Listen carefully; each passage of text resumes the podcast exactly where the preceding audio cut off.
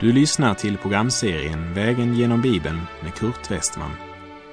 Programmet produceras av Norea Radio Sverige.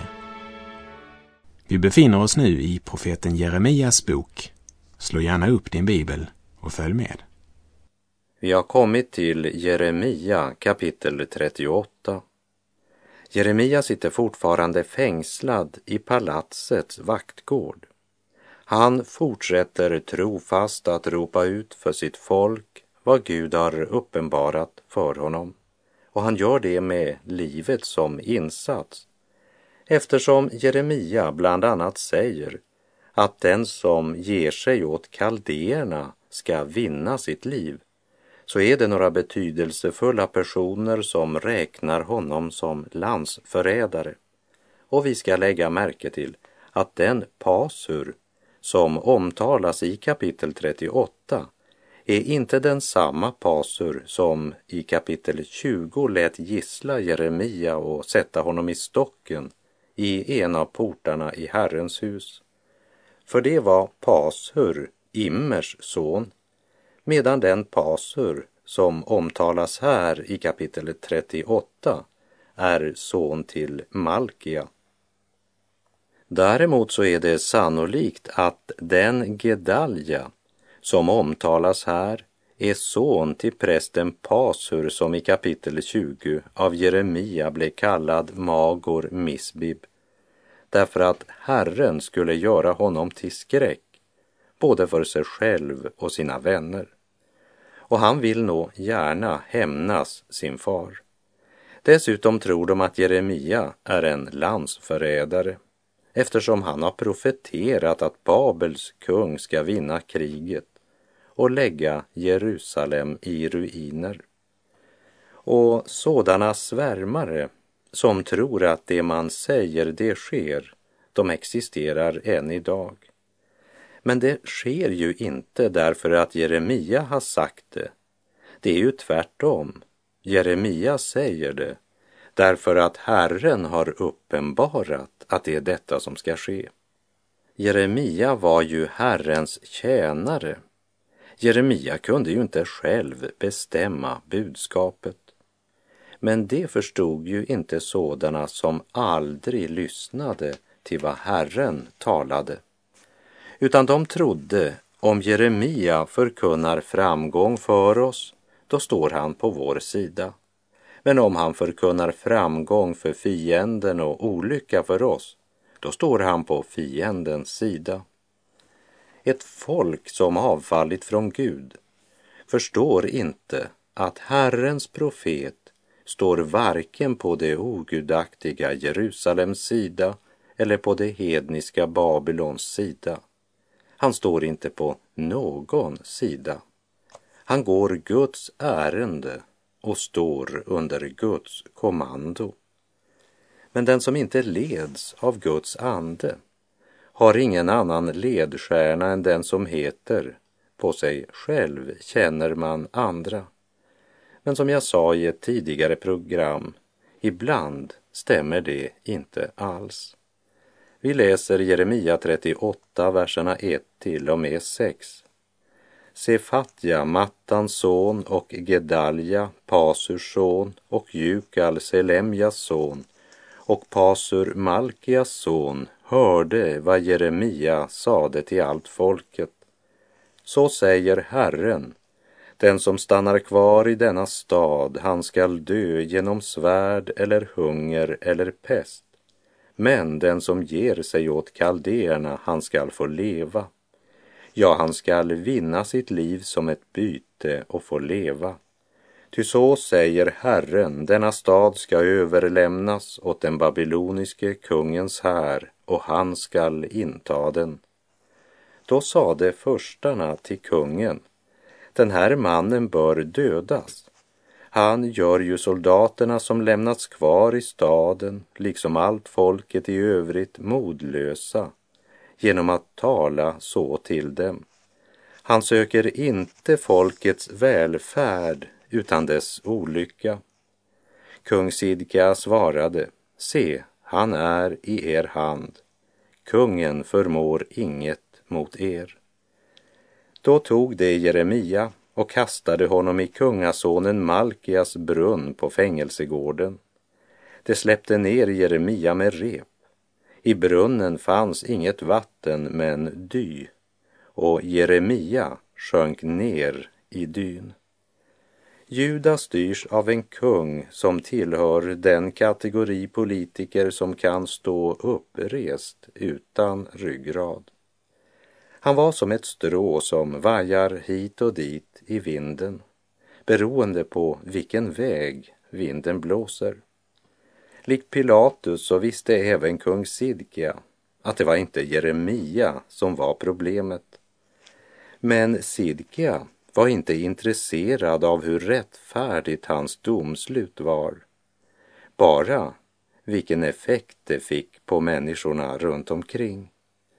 Men han ska snart bittert få erfara att den sanning som man i ögonblicket inte vågar se i ögonen kommer att knivhugga honom i ryggen om en liten tid. Sidkia utelämnade Jeremia. Och vi kan säga att genom Jojakims ondska och Sidkias svaghet överflödade ogudaktigheten alla breddar i Jerusalem. Och Jeremia fiender sänker ner honom i en brunn där Jeremia sjunker ner i dyn. Hans liv är slut innan solen går ner. Men än en gång sänder Gud någon som räddar honom. En nubier, det vill säga en man från det vi idag kallar Etiopien. Kung Sidkia räknade nog med att efter att han än en gång sagt sitt ja till att rädda Jeremia så kommer Jeremia att vara positivare till kungen och komma med ett trevligare budskap. Så han sänder bud för att fråga honom vad Gud säger.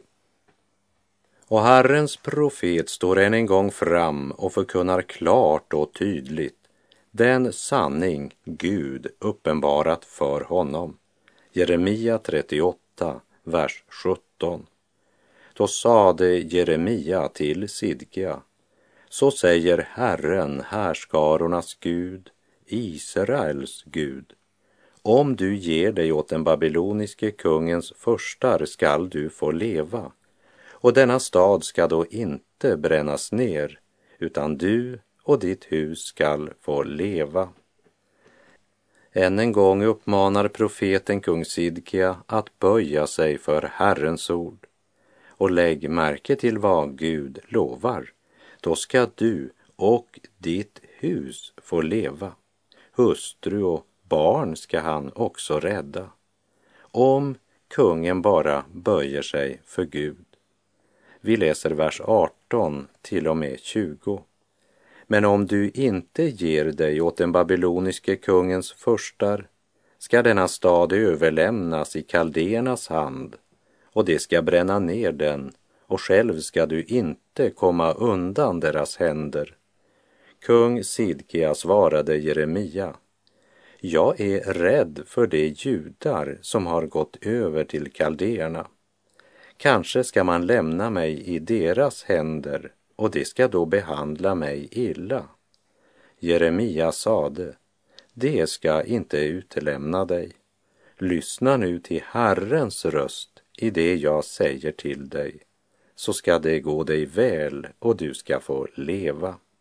Sidke hade uppenbart politiska fiender som inte var eniga då Sidkia vägrade överge sig till Babels kung trots de svåra förhållanden som rådde innanför murarna under belägringen. Försök att tänka dig in i deras situation. Brödet var slut. Många hade redan svultit ihjäl eller led av de olika epidemier som spred sig. I en stad där gatorna efterhand fylldes av avfall och sopor Avmagrade och hungriga passerade man döda eller det som var dödande.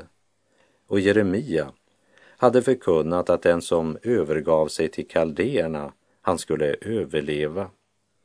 En hel del gav sig uppenbart iväg och de visste att det var kungens beslut som förorsakat dem så mycket lidande. Och nu var alltså Sidkia rädd att om han övergav sig till kungen i Babel så skulle han utelämna dem till dessa judar som sökt tillflykt i Babel. Lägg märke till att alla Sidkias beslut är på ett eller annat sätt påverkade av andra människor medan Jeremia fruktar Herren och Herren alena. Det sista jag nämner från kapitel 38 är det som sägs i vers 22. Dina vänner svek dig och det fick makt över dig. Dina fötter fastnade i dyn. Det öde som han utelämnat Jeremia till kommer han själv att möta på ett långt mer fruktansvärt sätt när hans egna barn slaktas inför hans ögon och när han får sina egna ögon utstuckna av Babels kung. Hela hans framtid sjönk i dyn.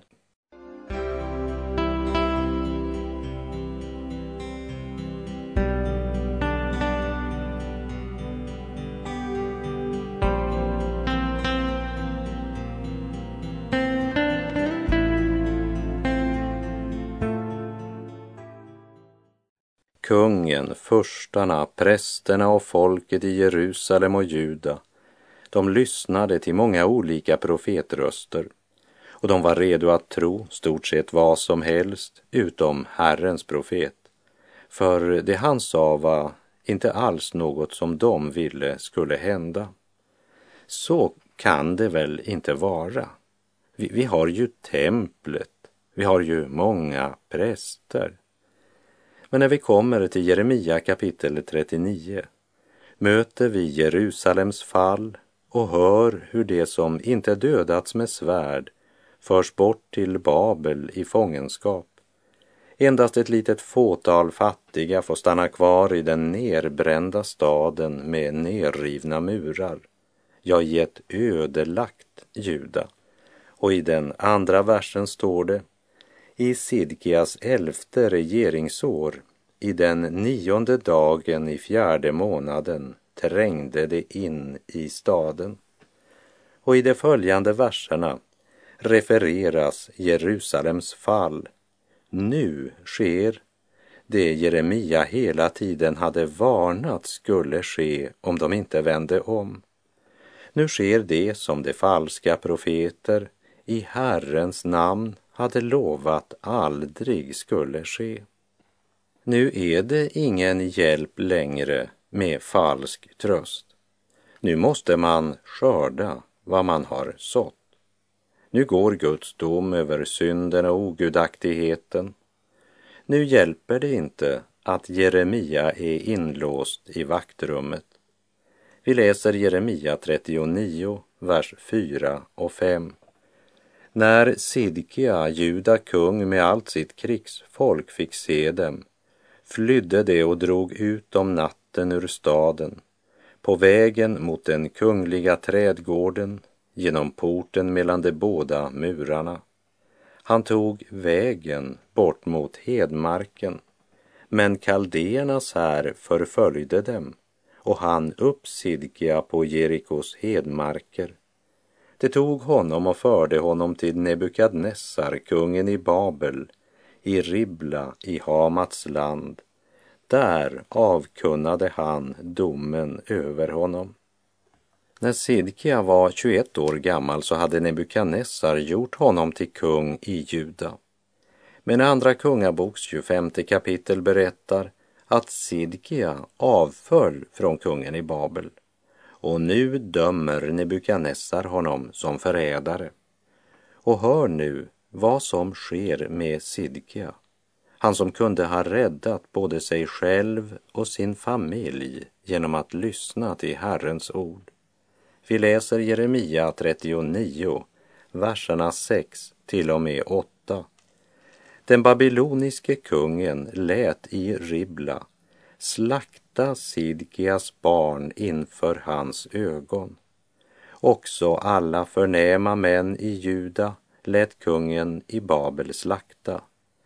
På Sidkia själv lät han sticka ut ögonen och lät binda honom med kopparkedjor för att föra honom till Babel.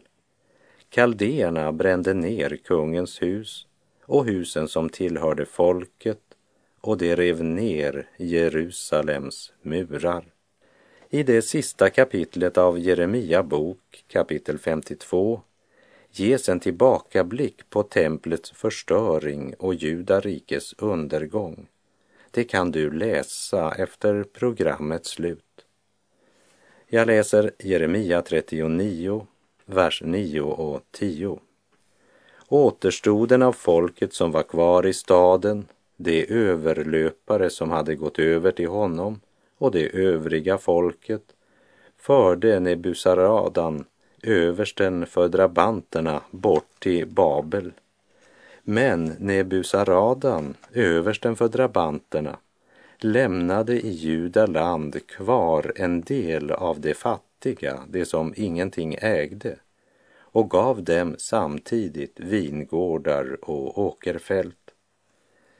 Det Jeremia hade predikat i 30 år, det var nu inte längre en framtidsprofetia, nu var det verklighet.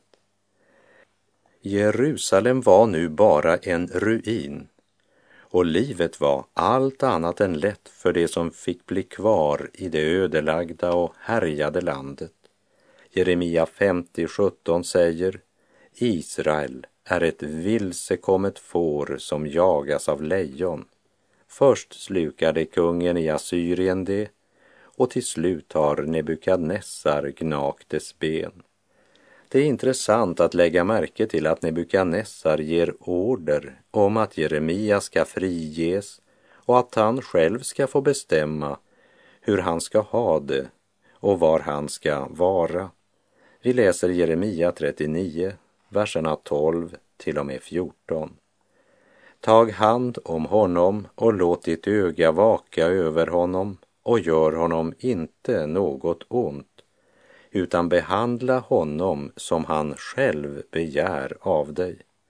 Nebusaradan, översten för drabanterna, och Nebusasban, överste hovmannen och Nergalsareser, överste magen, och alla den babyloniske kungens övriga stormän sände då bud och lät hämta Jeremia från vaktgården och lämnade honom åt Gedalja, son till Ahikam, son till Safan, för att denne skulle föra honom hem och han fick bo bland folket. Och här börjar den tid som Jesus kallar för hedningarnas tider. Han sa, de ska falla för svärdsägg och föras bort som fångar till alla hedna folk. Jerusalem kommer att trampas ner av hedningarna tills hedningarnas tider är fullbordade, som det står i Lukas 21.24. Och hedningarna trampar fortfarande ner Jerusalem. Där Salomos praktfulla tempel en gång stod är det nu en muslimsk moské. Och en troende jude får inte ens lov att gå in på det området och be till Gud. Så Jesu ord i Lukas 21 de är fortfarande högst aktuella. Det är svårt för den nuvarande generationen att godta och erkänna Guds dom och att inse att den domen kan komma över en nation, över en familj eller över en enskild människa. Cirka 40 år hade Jeremia ropat ut Guds budskap. Han fördömde folkets synd och kallade dem till omvändelse. Gud hade länge visat dem stort tålamod, men Guds långmodighet drev dem inte till omvändelse utan de förhärdade sina hjärtan. Förblindade av synden och av sina egna hjärtan uppfattade de Guds tålamod som att det inte var så allvarligt att synda. De blev helt enkelt bedragna av de falska präster och profeter som utnyttjade Guds tålamod till att säga Ser ni inte att det som Jeremia försöker skrämma oss med, det sker inte? Men nu har det skett och nu är det för sent att vända om. Nu ska man skörda vad man har sått. Det är det Paulus talar om i Galaterbrevet 6, vers 7. Bedra inte er själva. Gud bedrar man inte. Det människans sår skall hon också skörda. Hela mänskligheten vill helst inte höra talas om Guds dom. Människan har svårt att förstå att det kommer till en gräns då Guds vrede är väckt och han straffar synden. En del människor säger att det är Gamla testamentets Gud som dömer i vrede, medan Nya testamentet ger en annan bild av Gud. Låt mig då få upplysa dig om att det talas mera om Guds heliga vrede i det nya testamentet än i det gamla. Läs Matteus kapitel 23 och lägg märke till det oerhört kraftiga ord som där uttalas av den milde och kärleksfulle Jesus. Ni ormar, ni huggormsyngel, hur ska ni kunna undgå att dömas till Gehenna? Eller Markus 9.42 där Jesus säger Den som förleder en av dessa små som tror på mig, för honom är det bättre att en kvarnsten läggs om hans hals och han kastas i havet. Eller läs Uppenbarelseboken som talar om Guds vredeskålar det finns inte något i det gamla testamentet som kan jämföras med det. Så försök inte säga att gamla testamentets Gud är en vred Gud, medan nya testamentets Gud endast är kärlek. För sanningen är att Gud i var tid är både kärlekens Gud och den Gud som straffar synd och orättfärdighet. Gud straffar synd och du kommer alltid att se den gudomliga domen och den gudomliga nåden följas parallellt. Guds tron är nådens tron, platsen där du kan finna nåd och hjälp i rätt tid. Men exakt samma tron ska en dag döma denna jord. Det är det många som har svårt att förstå. Minns du Nubien Ebed Melek i förra programmet? Denne hovman från Etiopien som hänvände sig till kungen och sörjde för att Jeremia blev dragen upp ur brunnen med gyttja, där han eljest nog hade dött. Hör vilket löfte Gud här ger Ebed Melek. Jeremia 39, verserna 15 till och med 18. Herrens ord kom till Jeremia medan han var inspärrad i vaktgården. Han sade, gå och säg till Nubien Ebedmelek. Så säger Herren Sebaot, Israels Gud. Se, det jag har talat ska jag låta komma över denna stad till dess olycka och inte till dess lycka. Och det ska ske inför dina ögon på den dagen men dig ska jag rädda på den dagen, säger Herren, och du ska inte utelämnas till de män som du fruktar för. Ty jag ska låta dig komma undan så att du inte faller för svärd utan vinner ditt liv som ett byte. Därför att du har förtröstat på mig, säger Herren. Även denna förutsägelse gick i uppfyllelse när Jerusalem blev erövrat. Ebed Melek var en av dessa okända vardagshjältar som sätter sitt liv på spel för att kunna gå emot en uppenbar orätt. För han hade ju ingen aning om hur kungen skulle reagera på hans förbön för Jeremia eller vad hans motståndare kunde hitta på när de hörde att Jeremia hade räddats ur brunnen. Men vi lägger märke till att det är inte på grund av sin medmänsklighet som Gud kommer att rädda hans liv när staden ska ödeläggas, men därför att han förtröstade på Gud. Om kungen, prästerna och folket i Jerusalem och Juda inte trodde på budskapet som Herrens tjänare proklamerade så gjorde denna hedning från Etiopien det. Ebed Melek handlade i Guds fruktan, inte först och främst för att få någon eventuell belöning, men därför att det var rätt. N.P. Wetterlund sa, kristendom är inte ett drömliv, inte ett känslofrosseri, inte dådlöst vala, utan karaktärsbildning organisk livsutveckling där allt följer växandets lagar. Evangelium är ett ljuvligt och glatt budskap om att kunna bliva och vara en verklig människa. Gå alltså inte och vänta på den evangeliska knycken som om du med ett trollspö skulle förvandlas till ängel. Gå i livets skola Förakta inte dess plikter och otaliga små bestyr, för genom dem formas du för evigheten. Så långt N.P. Wetterlund. Ebed Melek fruktade Gud och handlade därefter. Han lyssnade till Jeremia budskap, följde samvetets röst och handlade därefter, oberoende av vilka konsekvenser det kunde få för honom. Det är det som kallas att frukta och ära Gud. Men dig ska jag rädda på den dagen, säger Herren, och du ska inte utelämnas till de män som du fruktar för. Ty jag ska låta dig komma undan så att du inte faller för svärd utan vinner ditt liv som ett byte, därför att du har förtröstat på mig, säger Herren. I Johannes uppenbarelsebok 3.8 står det jag känner dina gärningar.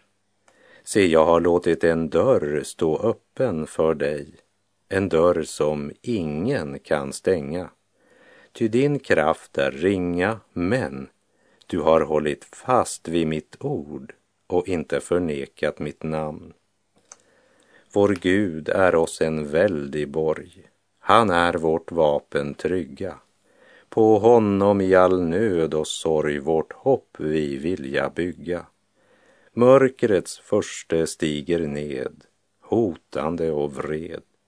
Han rustar sig förvisst med våld och argan list. Likväl vi oss ej frukte. Guds ord och löfte skall bestå, vi det i hjärtat bär. För himmel, ej för jord vi gå, till strid så glada är. Och med det så är vår tid ute för den här gången. Herren vare med dig. Må hans välsignelse vila över dig. Gud är god.